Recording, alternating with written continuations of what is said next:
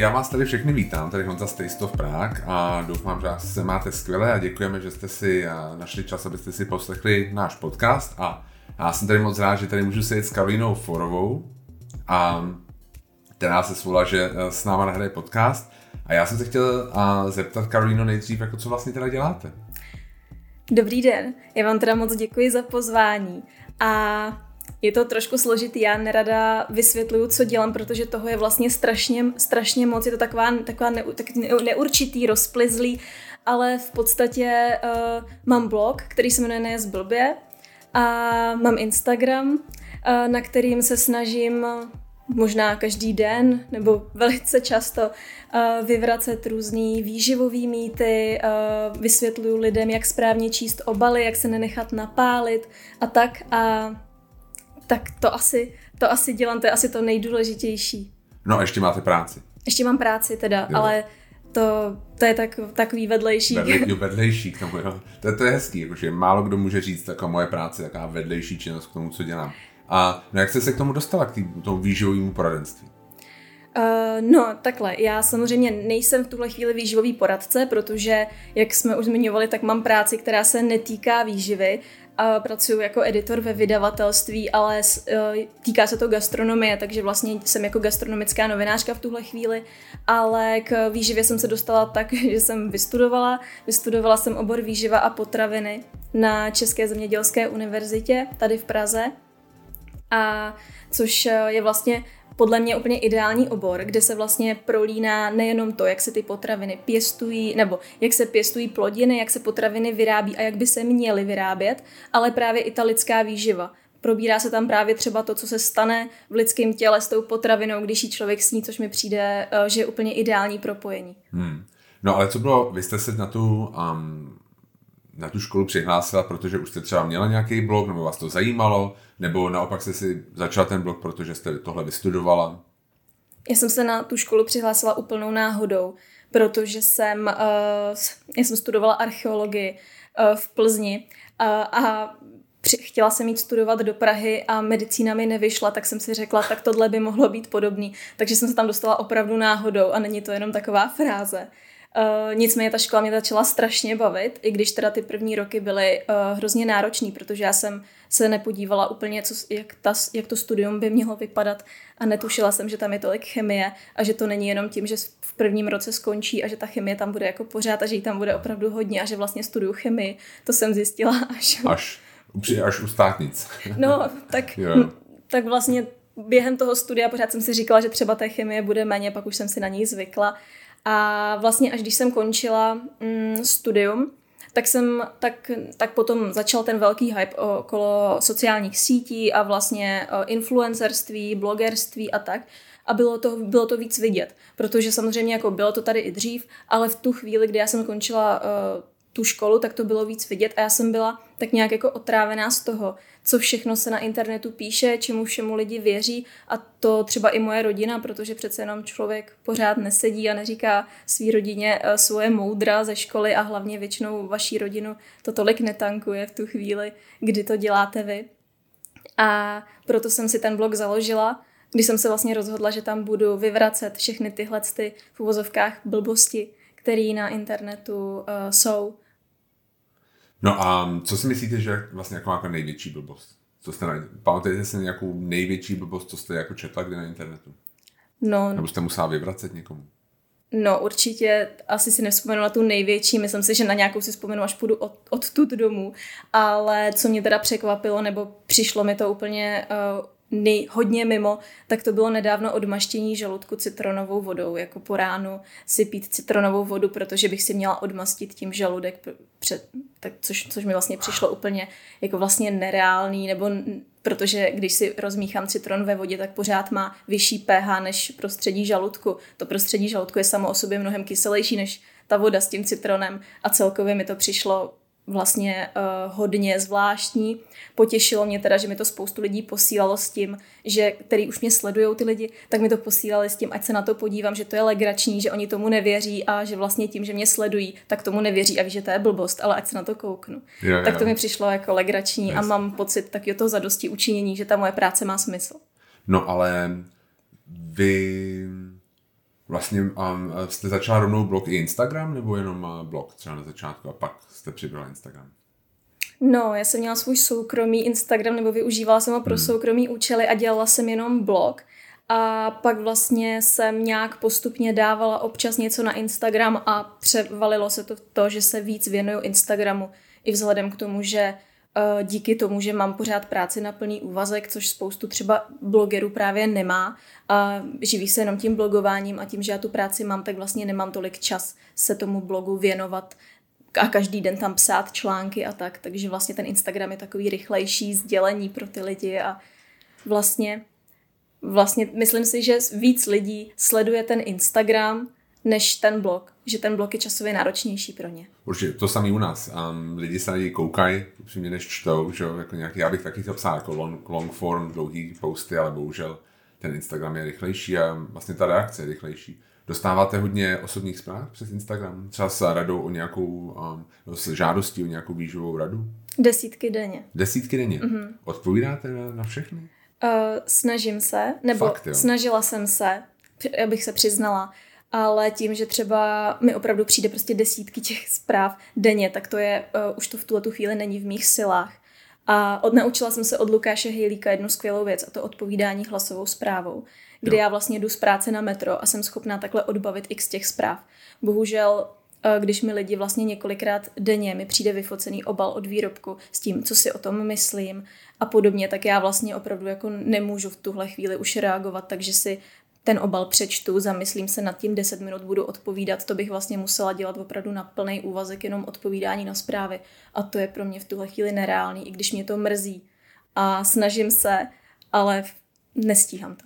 No a to jsou ty obaly, ale mě třeba by zajímalo, jestli dostáváte žádosti o třeba chci zubnout, co mám dělat. Něco jako v tomhle smyslu. Taky. Chci nabrat svaly, co nabrat mám dělat. Svaly. Moje dítě nejí, moje dítě váží tolik a tolik, co mám dělat. Nebo třeba jak má vonět polníček, přijde mi, že mám v lednici polníček a už není v pohodě, jak to poznám. Je to strašně, je toho spoustu a vlastně někdy jsou to takový kuriozní jako vlastně otázky. No ale jste vůbec kvalifikovaná k tomu přes Instagram, když jste toho člověka nikdy neviděla, jako napsat mu, jako jak má přibrat jako svaly? No samozřejmě, že ne.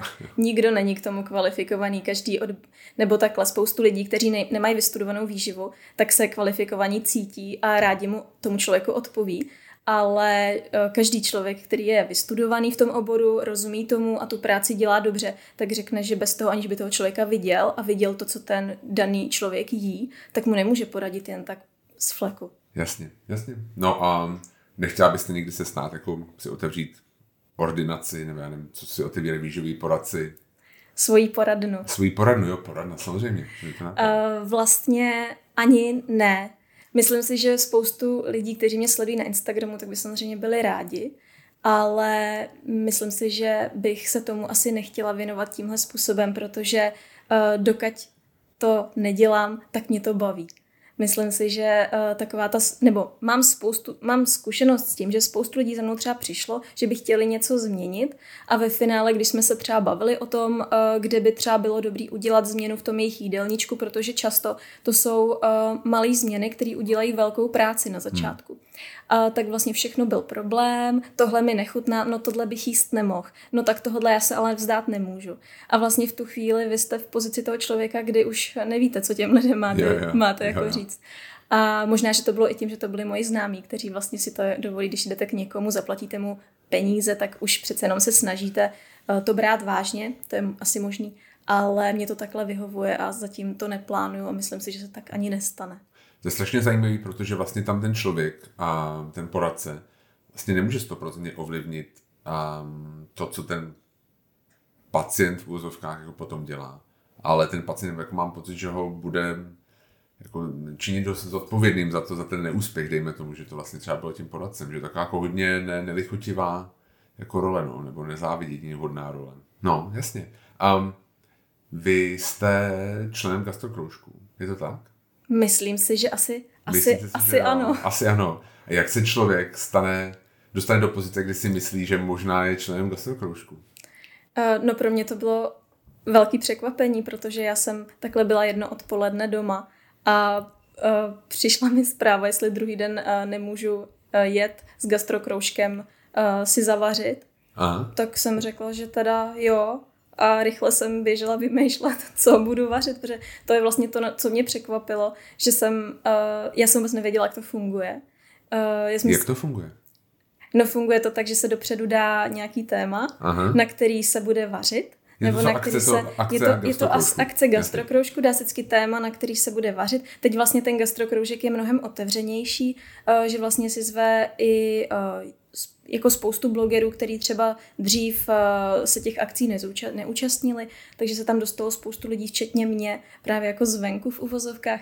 A funguje to tak, že se vždycky zadá téma, na který se bude vařit, který je třeba zajímavý, bylo by to zábavný a tak a všichni napíšou recepty a v konverzaci na Facebooku tak se domluví, jaký recept kdo bude vařit a podle toho potom ten člověk si teda buď přiveze suroviny nebo přiveze hotový to jídlo. Takže je to takový, že člověk už nad tím musí přemýšlet na začátku, už, už vlastně dopředu musí vymýšlet, že to není tak, že tam přijedu a začnu něco vařit, už musí si to všechno připravit. Takže to mě poměrně zaskočilo. No. Mít na to půl den nebo vlastně jednu to noc bylo, bylo hmm. celkem málo. Co bylo vaše téma?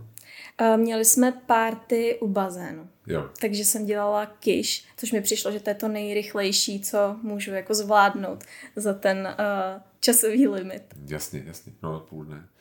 Um, můžeme se teďka odskočit, no, jestli poslední věc o vás, protože to je jaká první úvod by měl být o vás. Um, je něco, co o vás jako posluchači nevědí? Lidi třeba, co sledují a váš blog, asi spoustu věcí. Protože, Nějakou zajímavost. Uh, no tak uh, asi spoustu lidí by nenapadlo, to, to je taková blbost, to mě teď jako napadlo, no, že poslouchám punk jo. a rock and roll a rock, tak to asi by na mě spoustu lidí jako netyplo, ale vlastně tím, že já jsem introvert a Instagram beru jako svoji práci, mm-hmm. tak uh, spoustu věcí o mě vlastně moji fanoušci nebo fanoušci, to zní strašně blbě, nebo lidi, kteří mě sledují, tak to vlastně jako neví, protože já tam uh, nedávám taky to jedeme na výlet a děláme tohle. Není to deník. Není to můj deník, mm-hmm. není to odraz mýho života, je to moje práce, je to to, co já chci s těma lidma sdílet a je to vlastně nějakým způsobem to, co je vlastně reálná Karolína, tak na tom Instagramu neukazuju. A Takže asi bych... existuje jako Karolína na Instagramu, existuje Karolína reálná a oni, to nejsou ty samé osoby. No reálná Karolína je in, introvertní, ano. takže ta vlastně i kdyby já mám třeba takovou tu funkci blízcí přátelé, kam mhm. nic nedávám. Z čehož jsem usoudila, že kdybych vlastně měla Instagram jenom pro soukromé účely, tak tam nedávám asi nic moc. Jasně. Občas tam někoho potěším jednou za měsíc nějakou divnou fotkou, ale vlastně asi jako bych eh, neplnila Instagram jen tak, takže já to beru jako svoji práci a beru to jako službu vlastně pro lidi. To, to je zajímavé, protože to je vlastně jakoby, a, takže když jste začínala, ten Instagram jste založila, a vy jste říkala, že jste měla soukromý Instagram mm-hmm. a ten se přelil do... Do profesionálního, do profesionální vlastně. Instagramu. A vlastně byste si nějak definovala tu Karolínu, co bude um, ta pracovní Karolína na Instagramu? Ne, ale když uh, teďko nad tím zpětně přemýšlím, hmm. tak uh, to vnímám tak, že vlastně tím, že tam nic ze našeho soukromého života nedávám, že moc lidí ani třeba neví, kde pracuju, což jsme tady teďko prozradili, hmm. že spoustu lidí vůbec neví, že mám práci. Stává se mi i to, že třeba mám schůzku s nějakou paní, třeba z nějaký PR agentury ohledně práce ve, ve vydavatelství, ohledně uh, nějakých článků a ona říká, Ježíš, já vás sleduju, já vůbec netušila, že to je ta sama osoba, že tady pracujete. A ty lidi si vlastně myslí, že se živím tím blogováním, což uh, vlastně není pravda. Bylo by to možné? Jako živit se tím, co děláte teďka? Z mý pozice bohužel asi ne.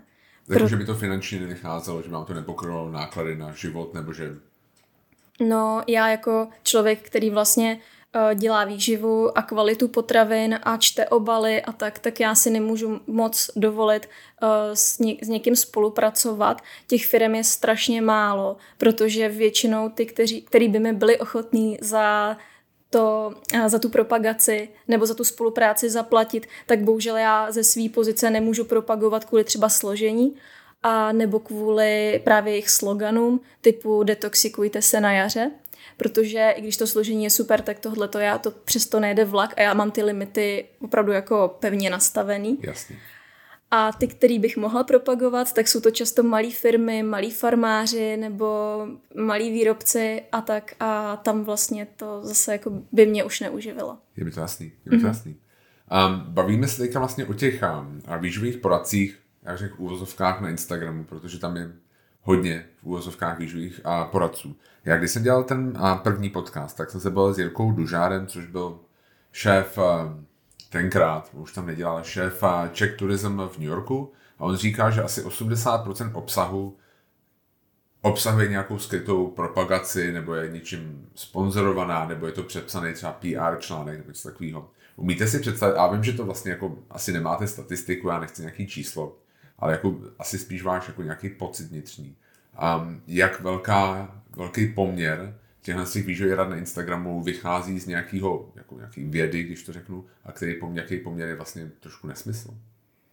Mm, já si myslím, že je to zhruba 20% toho, co je uh, podložený mm-hmm. nějakou vzdi- nějakým vzděláním nebo vědomostí a 80% toho, co není. Možná je to ještě 10 a 90%. Každopádně si myslím, že uh, třeba 80% uh, sdílení vůbec nějakých výživových rad nebo produktů nebo potravin, ukazování, tak to je většinou spolu, v rámci spolupráce, jak to já tak sleduju. A je to na českém Instagramu hodně označovaný, že je to spolupráce, nebo je to často jako neoznačená spolupráce, jenom vy tušíte, že to bude spolupráce? Často to je označovaný, nebo u lidí, který já sleduju, protože uh, já se na tom Instagramu pohybuju poměrně málo. Uh, v rámci zachování nějakého duševního zdraví si myslím, že to tak asi máme všichni, který máme profesionální Instagram. Jo, já taky, já jsem se o tom bavili předtím, jsme to zapli, já na Instagramu skoro nejsem, jo, jenom ale jako generuju obsah, ale ve skutečnosti tam jako moc času netrávím. No. Takže to máme asi všichni stejně a tím pádem já si hodně vybírám lidi, který budu sledovat. A když potom sleduju takové ty stránky, eh, kde sdílejí takový ty nepovedený spolupráce, tak se úplně divím, co všechno jako existuje, protože k tomu já se jako vůbec sama nedostanu. Je taky ten Instagram jo, jo, jo. jo, jo, jo, jasně. Jo. No a takže si myslíte, že jako naprostá většina, že 80%, 90% a těch výživových rad, který si můžeme přečíst na Instagramu, není podložená nějakým výzkumem nebo nějakou vědou, ale spíš třeba nějak finančně motivovaná, nebo jenom prostě zcela jakoby založená na nevědomosti, nebo nějaký třeba, řeknu blbě, jako víře. Myslím si, že z velké části to je samozřejmě uh, marketing, protože ta firma třeba má nějaký uh, já nevím, brief se tomu říká, který oni pošlou třeba tomu influencerovi, tam jsou nějaké informace o jejich výrobku a ten člověk ví přesně, co o tom má říkat, tak eh, což je taková nová forma hosteskování mi přijde, to, co jsem dělala já na vysoké škole, když jsem chodila přesně na tyhle ty, uh, jako ochutnávky a kde jsme přesně měli to sezení, jak jsme si říkali, co ten výrobek obsahuje a tak. A vlastně to mi přijde, že dneska dělá spoustu dnešních influencerů, že to nahradilo tyhle ty hostesky ale z druhé strany často si myslím, že to je i to, že ty lidi chtějí poradit, chtějí vlastně uh, přinášet pořád něco nového a sami tomu věří.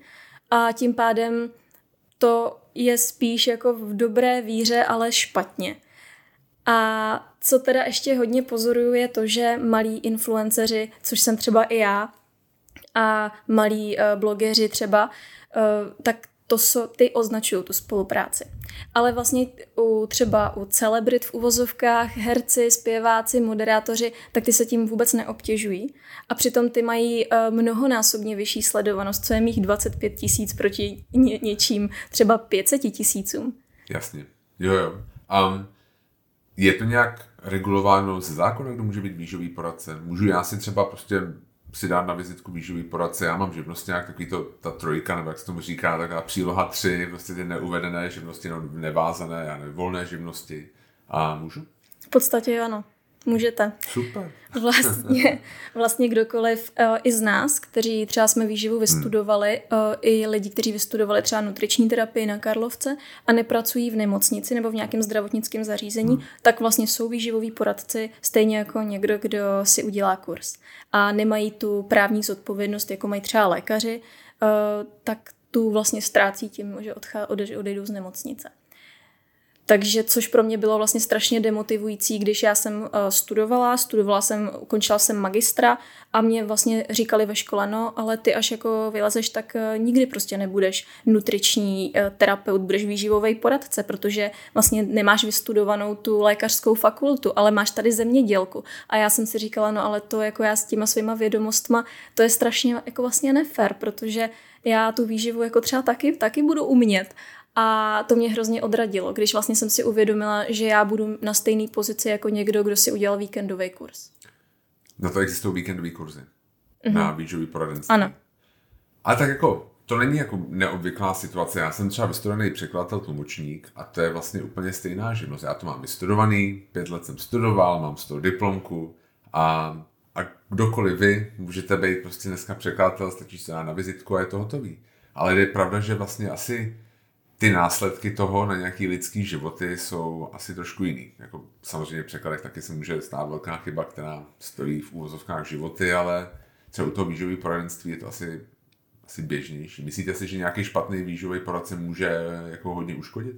A z dlouhodobého hlediska určitě, nebo myslím si, že i z krátkodobého jsou případy, kdy prodává se třeba tady knížka, která se jmenuje PH Miracle, myslím. Hmm. A to je uh, od člověka v Americe, který byl odsouzený za to, že vpichoval lidem jedlou solu, sodu do žil. A ta knížka se pořád prodává a lidi pořád drží uh, tuhle tu zásaditou a alkalickou a dietu a vlastně odkyselují se a tak. A vlastně jak z krátkodobého hlediska, tak i z dlouhodobého, protože špatná výživa se bohužel pozná hlavně eh, v tom dlouhodobém měřítku. A mm, myslím si, že bohužel má každý pocit, že výživa je strašně jednoduchá. Je to jenom jídlo a že jenom jídlo vlastně tak může radit všem a že tomu každý rozumí, protože jíst umí každý. No a není to strašně jednoduchý vlastně? No jako je, Protože já jako neustále boju s tím a, a teďka úplně odcházím od toho osnovy, co jsem tam mám tady jako na vytištěnou, že vlastně jako vždycky se podivuju, já to jako chápu, ale vždycky se podivuju nad tím, jak moc lidi řeší jídlo. A mám pocit, že jsou to i lidi, kteří vlastně jídlo řešit jako nemusí. Je to jako častý případ, protože jako má, samozřejmě, když někdo jako obézní, tak jako by měl asi řešit jídlo, nějakou životosprávu, a když má člověk jako třeba pár kilo navíc, protože třeba porodil a jako nemůže to teďka rok schodit trošku, je to jako nutný řešit. Upřímně, já to mám úplně stejně, přijde mi to vlastně někdy až moc. Hmm. Eh, mě z mýho oboru baví hodně právě uh, obaly, baví mě zpracování potravin a baví mě tyhle ty věci, které vlastně jsou nápomocný uh, lidem nebo nápomocný tomu spotřebiteli. Baví mě ta spotřebitelská část, mm-hmm. ale a bavilo mě to tak i ve škole. Ale a hygiena potravin a tak, ale vlastně přesně mě nebaví uh, řešit diety, nebaví mě neustálý vyvracení toho, co, jak je to z low carb, jak je to s keto dietou, jak je to nevím s čím, protože to jsou pořád nové věci, které jako přicházejí, jsou už jako nadstavba, je to úplná většinou blbost. A vlastně lidi to řeší často až moc a zbytečně a řeší to pořád dokola a ti samí lidi uh, oscilují mezi těma všema různýma dietama a jsou to taky ty věční dietáři často, kdy vlastně oni jenom chtějí držet tu dietu. No a není to v tomhle případě jako ta, ta cesta tím cílem, není to vlastně, že jim jako pomáhá to, že mají pocit, že jsou se nějak starají. Nebo jako proč si myslíte, vy se jako asi setkáváte s takovýma lidma, nebo to řešíte problémy s takovýma lidma víc než já. A proč si myslíte, že to takhle řeší? Co je, hmm. tak, jako, co je jako ten benefit to, co je jako by ta výhoda toho řešit to jídlo tolik? No, hledají jednoduché řešení. Myslím si, že chtějí něco změnit, ale uh, když jim řeknu, nebo takhle, hledají řešení, který nebude dávat tolik námahy, ale nebude zas tak jednoduchý, protože říct, že by měl třeba ten člověk se začít hýbat a měl by jíst zdravěji a co to obnáší, tak to je vlastně moc jednoduchý a je to něco, co se opakuje furt a je to tak snadný, že to přece nemůže fungovat. A hlavně hýbat se spoustu lidí taky nechce. Yes. On vlastně spoustu lidí chce držet nějakou dietu, která bez té fyzické námahy přinese ten kýžený výsledek.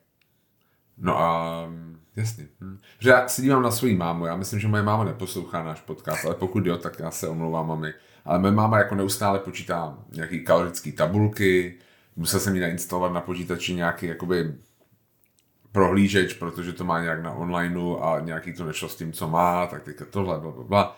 a teď chce nějaký náramek na počítání jako tepu a, a ona furt má na, úplně tu stejnou nadváhu, to měla před deseti lety, tak má prostě teď. Ale jako furt o tom mluví, neustále. A já si jako říkám, což mě to hrozně otravuje, teda promiň mami, ale prostě fakt mě to hrozně jako otravuje, protože to je furt to samý už několik let. Ale prostě si říkám, jestli to vlastně není si tyhle ty lidi nepotřebují spíš nějakého psychoterapeuta. Říkám, že moje máma potřebuje psychoterapeuta, ale spíš nějakou kamarádku, nebo ne, prostě něco, jako jestli ten problém není, je opravdu té výživě.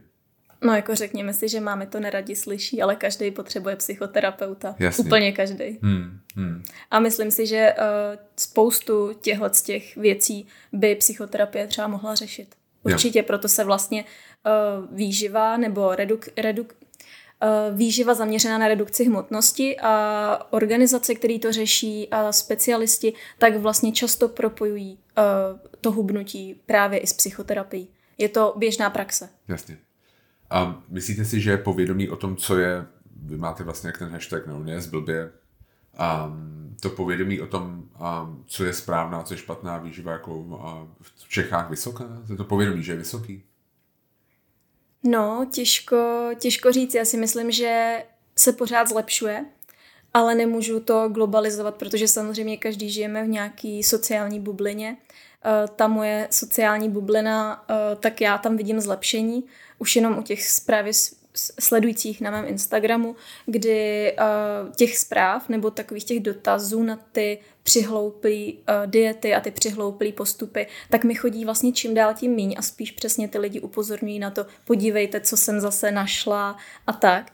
Ale myslím si, že ty osvěty je čím dál tím víc že se dostává už i do médií, že i média, a to já tím, že pracuji právě v tom vydavatelství, tak vnímám, že ty lidi se snaží oslovovat odborníky, občas to ujede, což eh, já taky bohužel vidím a moje kolegyně nejsou rádi, když potom mám třeba hodnocení eh, na poradě těch titulů, kde to třeba ujelo, protože to já se v tom potom porejpu a vadí mi to a upozorňuji na to.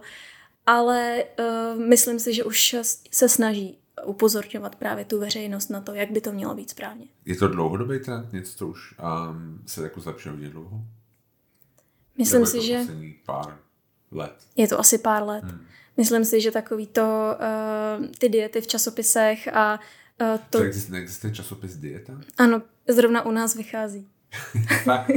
no. Jo, jo. Ale... A to je celý o dietách? A, ano, já právě vždycky říkám, že kdybych, eh, já doufám teda, že nikdo z diety neposlouchá, ale uh, já to vždycky beru na univerzitu, když přednáším výživářům a hledáme tam právě ty, ty chyby. Ale je zajímavé, že i, i tady v tom časopise se snaží spoustu odborníků jako oslovovat, uh, ale samozřejmě, kdybych já měla psát tento časopis, tak by vyšly tři seriózní čísla a tím bychom skončili. Že jo? Takže ono jako v té výživě už spoustu věcí je ob, objevených, už nic nového jako v některých těch oblastech nepřijde, takže hledat pořád jakoby nějaký nový věci, nový témata a nový šokující témata pro články je strašně těžký. To je strašně nevděčný biznis a vlastně to z jedné strany asi chápu. Vy víte, jaký má náklad tenhle ten časopis? Nevím. Nevíte? Hmm. Ale ne. myslím si, že to má svý čtenáře mm-hmm. a myslím si, že spoustu lidí, kteří uh, o tom rádi budou číst a rádi budou všechny ty diety třeba zkoušet. A některé články tam opravdu jako nejsou blbý. Jo, to jsou takový věční dietáři. Myslíte si, že to je nějak eh, třeba um, že řeknu blbě, genderově odlišení? Že, tam, že to má víc čtenářek než čtenářů? To rozhodně. Jo? Myslím Proč si, myslíte, že... že to tak je? Myslíte si, že chlapi neřeší tu váhu tolik jako ženský? Určitě řeší, ale neřeší tolik sami sebe podle mě jako ženský. Myslím si, že ženský k tomu tíhnou víc, že tam uh, v tomhle tom jsme tak trošku vedení společností, aby jsme se víc kontrolovali, aby jsme se víc hodnotili. Hmm. Ženský většinou víc soudí i jiný ženský a tím pádem si myslím, že u těch, u těch holek je to v tomhle asi složitější. Jasně. Um, myslíte si, že, jak jsme se bavili o tom povědomí, že by se to mělo učit na školách? Učí se to na školách? Někde se to učí, nebo já jsem uh, chodila na osmiletý Gimple, takže hmm. já jsem uh, to nezažila, ale moje segra, která absolvovala celou základní školu až do devítky, tak uh, tam měla výživu ke zdraví nebo něco takového, ale myslím si, že to nebylo úplně na takový úrovni, na jaký já bych si to představovala jako odborník teda z toho mýho A tak jako základy, nepijte kolu, pijte vodu. Asi, asi jo, já si myslím, že nemám, neznám nikoho, kdo, nebo nemám v rodině žádný dítě, kterého bych se zeptala, jak to dneska funguje, hmm. ale já si myslím, že kdyby byl předmět uh, na školách, který by se věnoval právě té výživě, a třeba na druhém stupni základní školy, kdy už uh, to dítě trochu přemýšlí o tom, co jí, nebo může přemýšlet, ale právě zase by to uh, bylo citlivý k tomu, aby to třeba neříkalo pokud si dám koblihu, tak budu tlustá, což jsem překvapená, kolik sedmiletých holčiček tohle řeší. Jo, jo. Hmm. A, tak vlastně a, myslím si, že by to bylo potřeba a že by to bylo správně a já bych to ráda ve školních osnovách určitě viděla. Protože já jsem byl rok v Americe, v roce 94 a 95 a to bylo v Texasu a tenkrát a tam bylo povinně půl roku a, předmětu, který se jmenoval Health. A tam se to jako lehce, ono se to řešilo, tak to bylo jako hrozně povrchní. Třeba když se řešilo jako HIV, tak se pustil film Philadelphia. Jo, a bylo to jako podstatě hotový. A jakoby, um, ale vím, že jako tam nějak ukazovat v takových sáčkách průhledných tolik cukru je v plechovce koli a tolik jako tohle. Takže vím, že tam jako něco takového bylo. Mně přijde strašně zajímavý vlastně, že vy říkáte, že se to jako zlepšuje. Ale já teda statistiku přesnou jsem si nevěděl a nemám pocit, že to jako koresponduje s vývojem třeba obezity že vlastně my máme zahlcený informacemi a někteří jsou asi i kvalitní, ale vlastně se to jako nějak neodráží v tom chování těch lidí, nebo jo?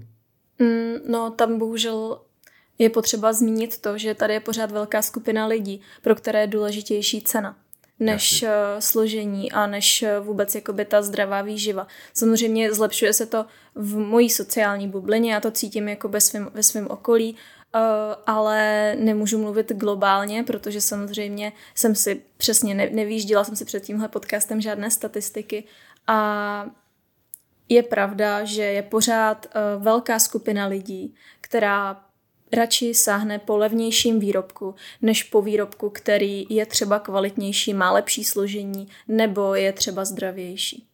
Takže myslíte si, že to řešení těch diet a je nějak sociálně podmíněný? Že to je jako otázka nějakých vyšších příjmových skupin? Já jsem na tohle dělala diplomku. Přím. a týkalo se to právě dětský, dětský obezity, dětského mm. stravování a vyšlo tam, že eh, nebo v rámci těch výzkumů tak většinou vycházelo, že uh, jak nižší vzdělání a nižší příjem uh, rovná se právě větší, větší, větší obezita hmm. nebo větší sklon k té obezitě, ale určitě to nelze jako globalizovat, ale většinou to tak v těch, v těch uh, výzkumech to tak vycházelo. Jasně. A pojďme se, jestli můžu podívat na tu kvalitu jídla, který se tady prodává. Mm-hmm. A myslíte si, že ta kvalita jako obecně v Čechách je vyšší, nižší, než byla třeba před deseti lety?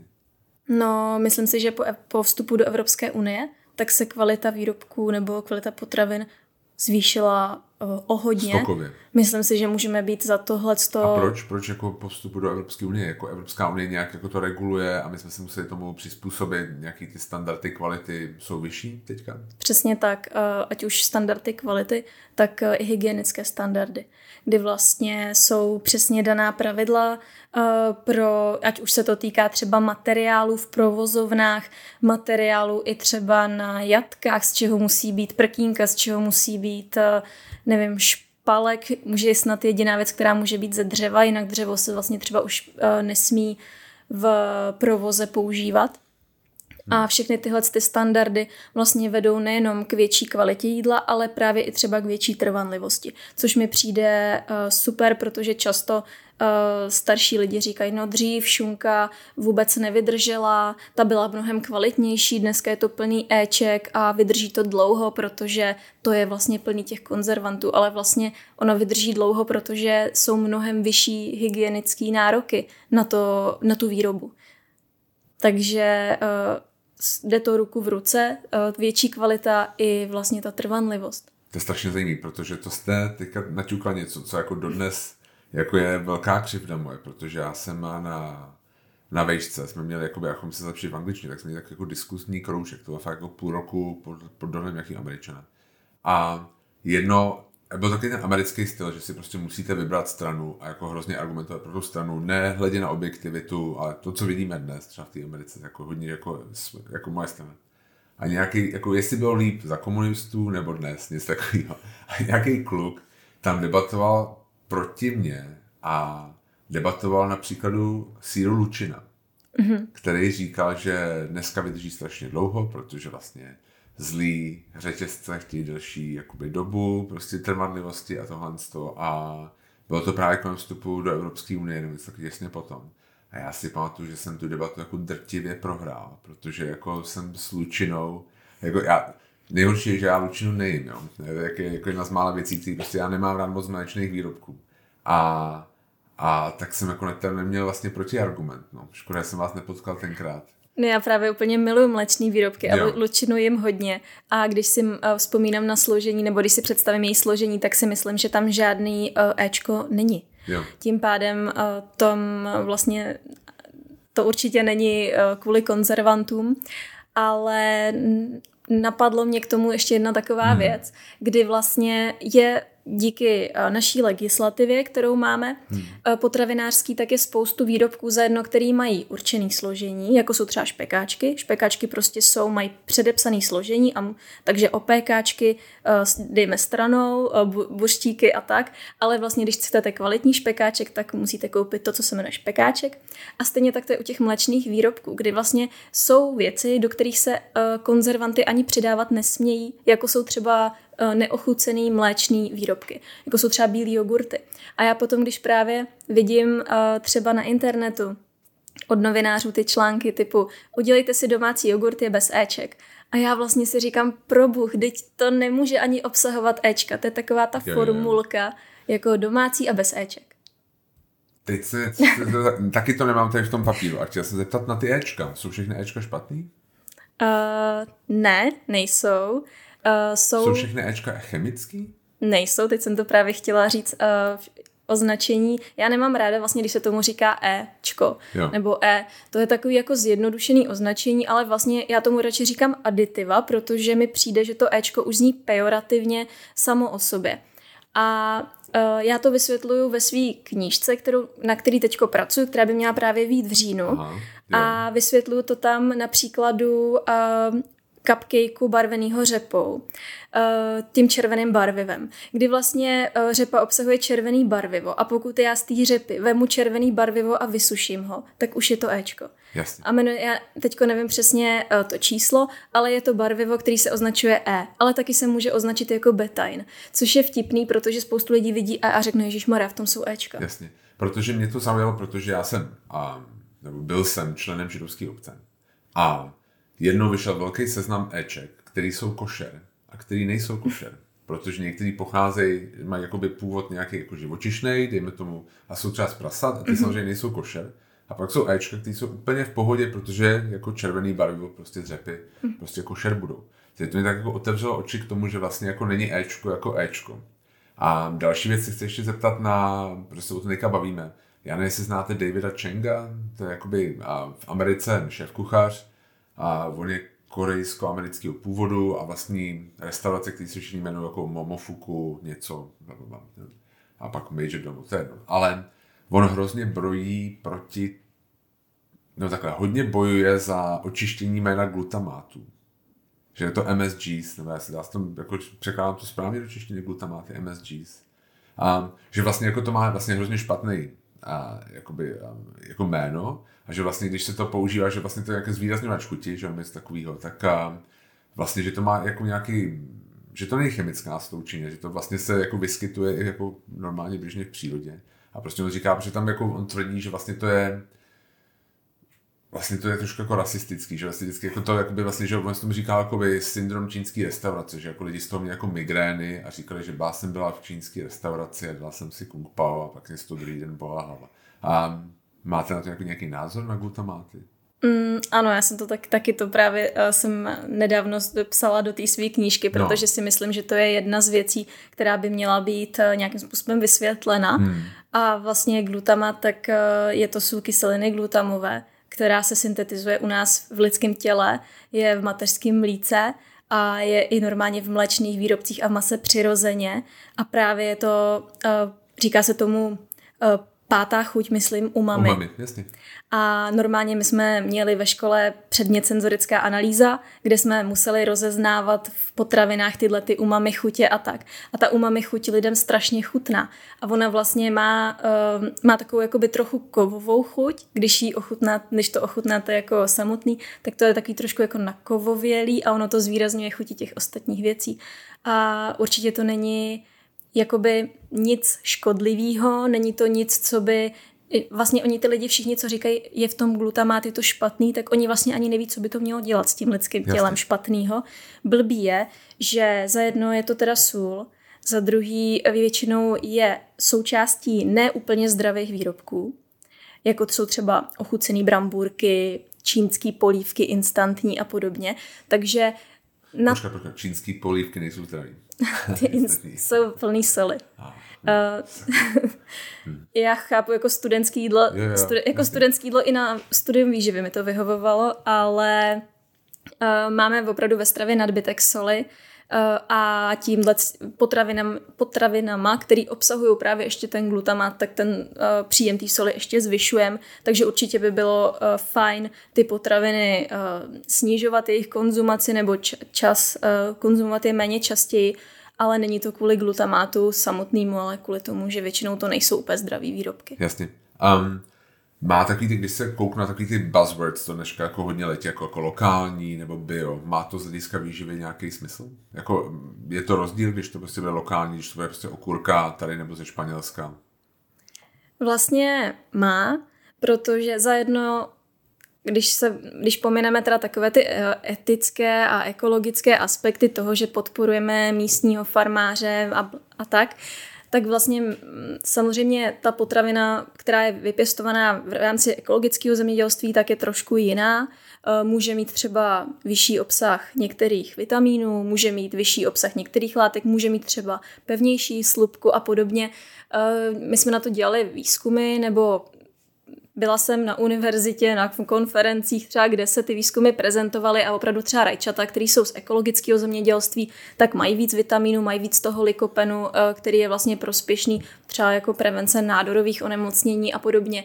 Ale určitě bych chtěla zmínit to, co mi přijde hrozně důležitý a na co spoustu lidí zapomíná, že pokud nemám peníze na to, abych si koupila bio, tak to neznamená, že podávám své rodině jed, a podávám uh, svý rodině pesticidy a nezdraví věci.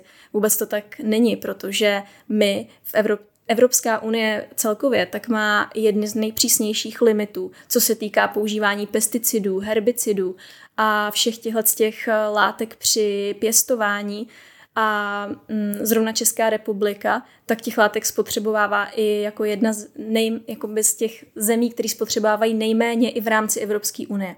Takže já bych chtěla, aby si lidi uvědomili, že pokud nemám na to, abych si koupila biomeruňky, tak to neznamená, že svý rodině nedávám eh, zdravý jídlo, pokud jim ty meruňky koupím z konvenčního zemědělství.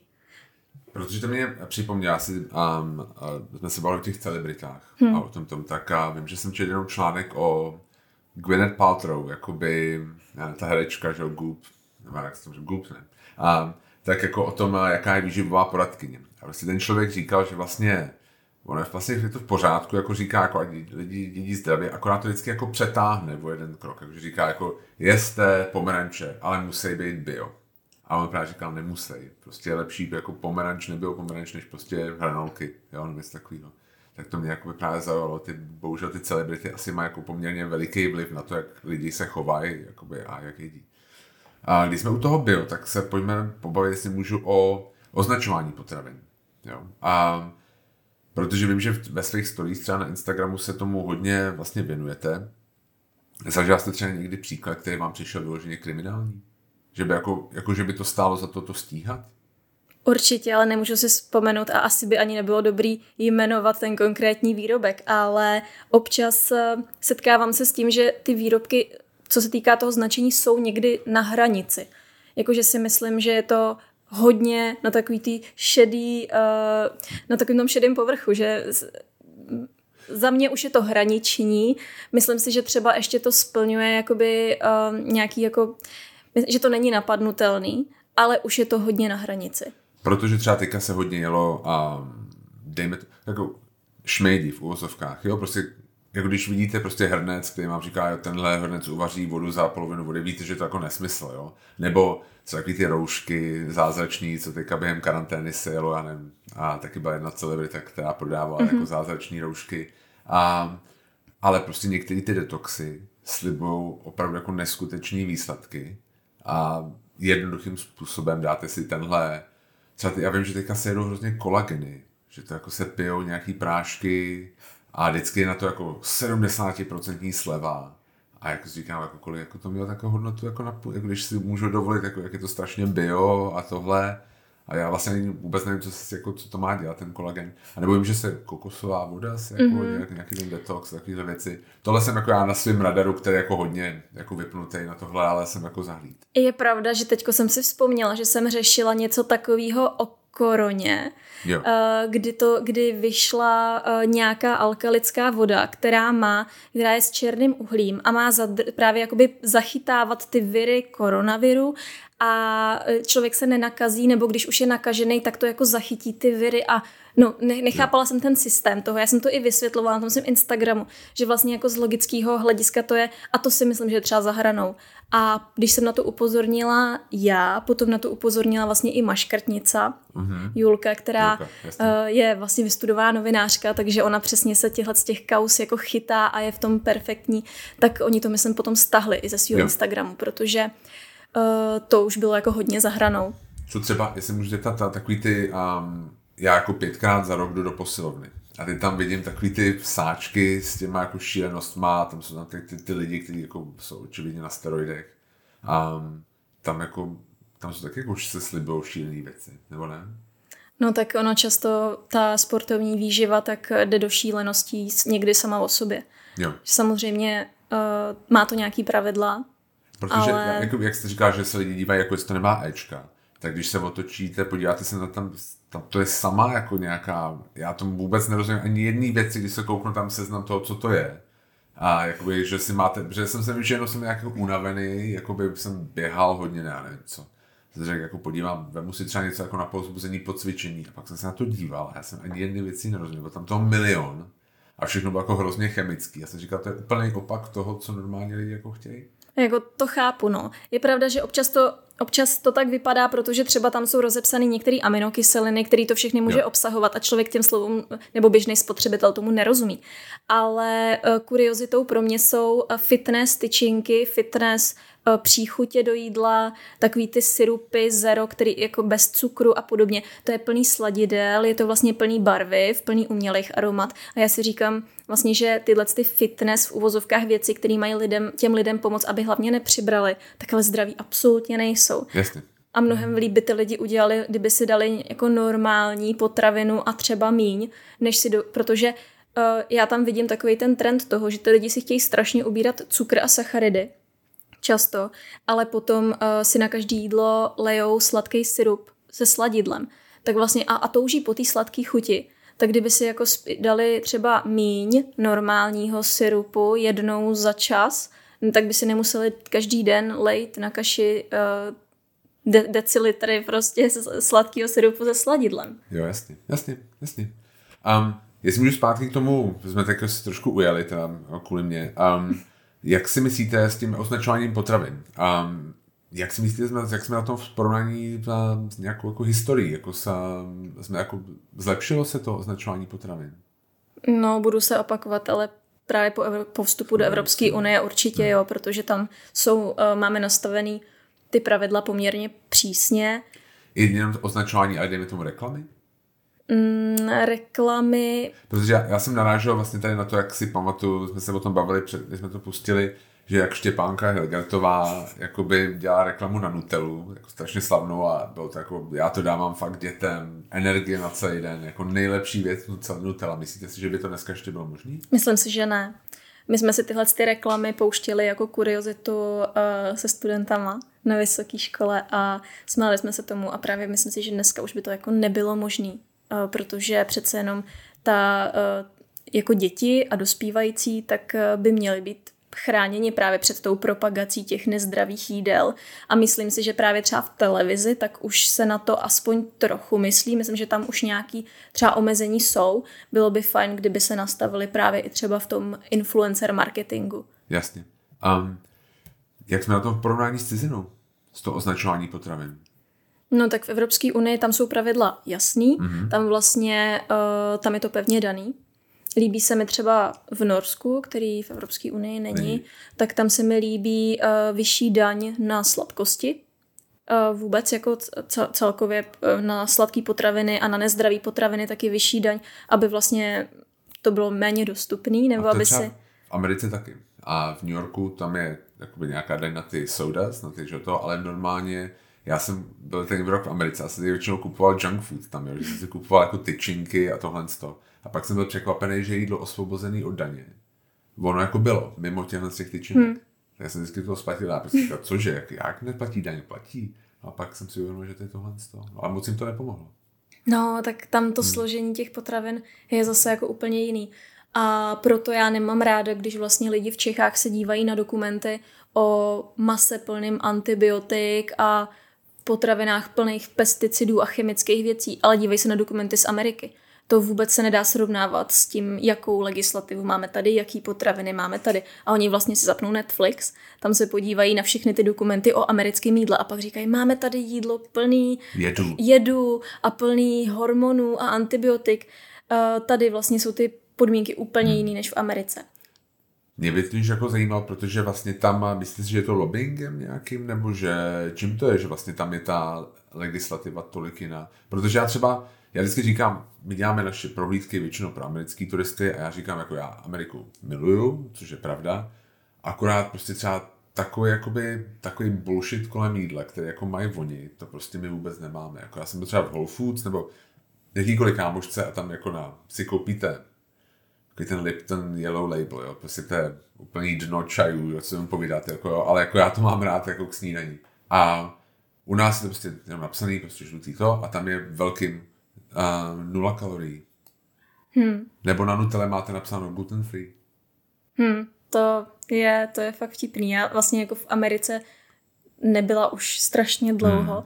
a když jsem tam byla, tak jsem byla dítě, takže jsem to nějak nevnímala a tím pádem vlastně vůbec jako nevím, jak jejich potraviny eh, vypadají jako v tom, v tom regále. Je to šílený. Já jsem právě byl třeba v tom Whole Foods, což je strašně drahý obchod, kde jsou jako v úzovkách jenom biopotraviny. A my jsme chtěli koupit nějakou čokoládu prostě nějakým lidem, prostě jako poděkování. A já jsem se díval na ty čokolády a že jako my hodně čteme ty a to, to složení. A já jsem čekal, že to bude mít jako tři věci, jako tady Ayala třeba, že tam má prostě nějaký jako vypadá, já nevím, no, prostě tři věci. A to mělo jako všechno, jako deset věcí hmm. a tam byl nějaký stabilizát, emulgátory, prostě takovéhle věci. A byl jsem hrozně překvapený, jako bylo to vidět, že vlastně ta jejich úroveň regulace, nebo jako to třeba, co legislativa stanovuje, že je bio, je tam mnohem laxnější než jako tady. Mám pocit. Je to fakt zvláštní. Z druhé strany, když si uvědomuji, jak eh, tady něk- vlastně výrobci třeba byli naštvaní, když přišla Evropská unie, a začala přes, začaly se přesně nastavovat některé ty pravidla, tak jak tady kolem toho byl poprask. Takže věřím hmm. tomu, že když tam se o to nikdo třeba nezajímá tolik a ty pravidla se tam nenastavují, tak že pro ty výrobce to je samozřejmě jednodušší, je to ekonomický někdy, v některých případech. Myslíte si, že je, někdy do budoucna by bylo možné třeba dávat na nějaký jídla, jako takový varování, jako je na cigaretách? Strašně bych si to přála.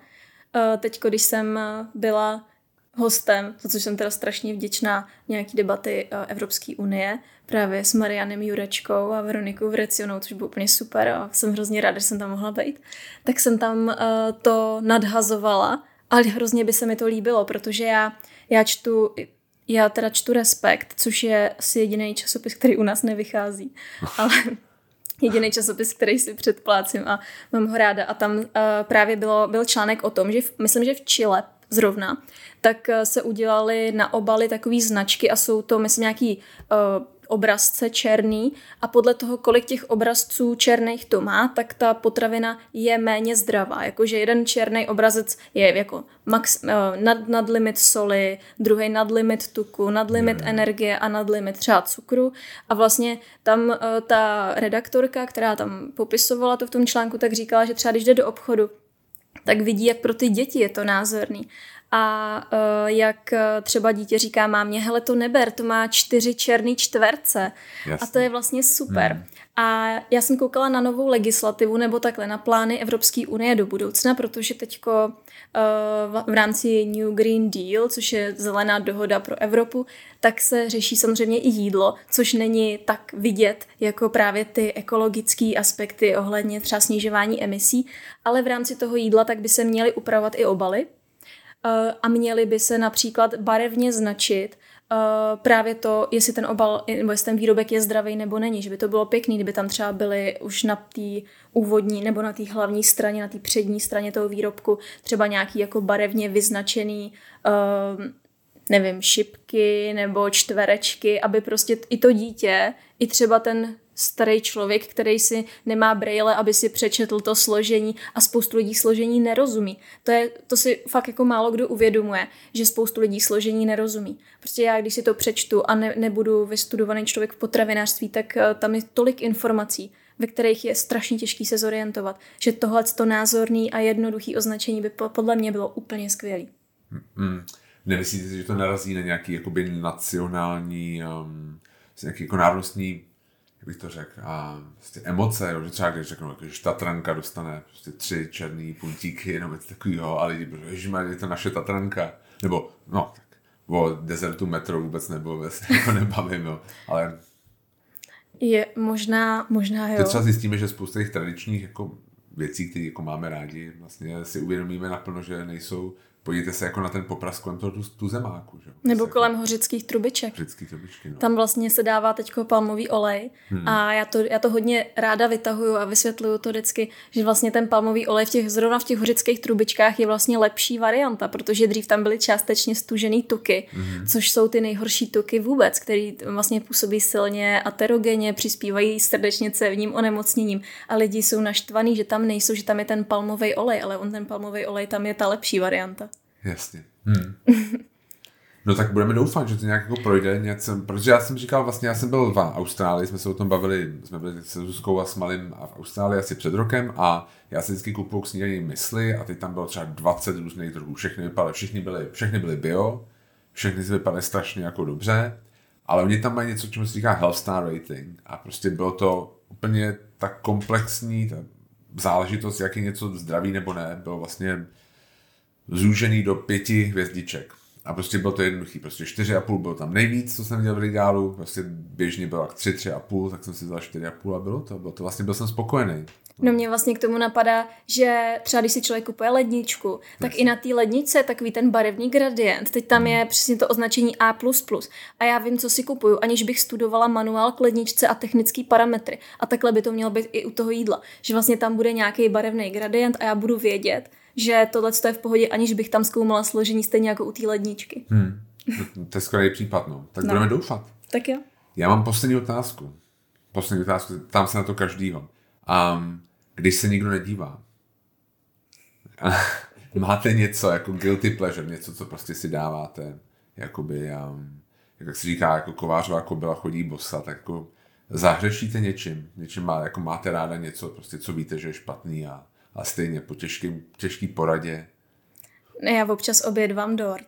Jo? Jo, jakože když třeba nestihnu, nestihnu oběd a teď vlastně to je problém podle mě fakt většiny lidí, kteří asi pracují někde v kanceláři a musí se spokojit s tou nabídkou těch okolních restaurací, ale vy už tam pracujete čtyři roky a už oni mají tu menu třeba pořád stejný. Jo, vy všechno znáte. Jasně. No a já tak tím pádem já třeba občas ten oběd vynechám a jdu místo toho na dort, což jako nikomu ne, moc neříkám, protože to, to je strašně jako špatně. Ale... Máte nějaký oblíbený dort?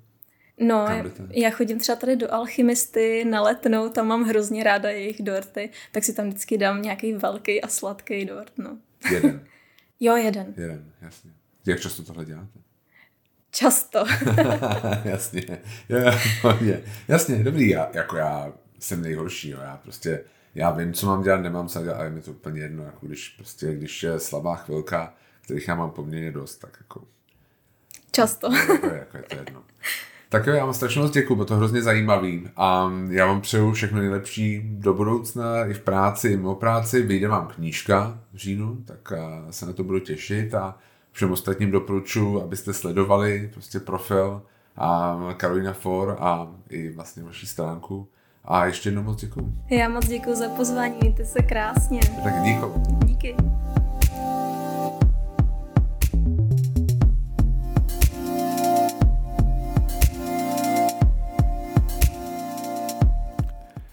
Tady ještě jednou Honza z Taste of Prague. Moc děkuji, že jste si dnešní díl celý doposlechli.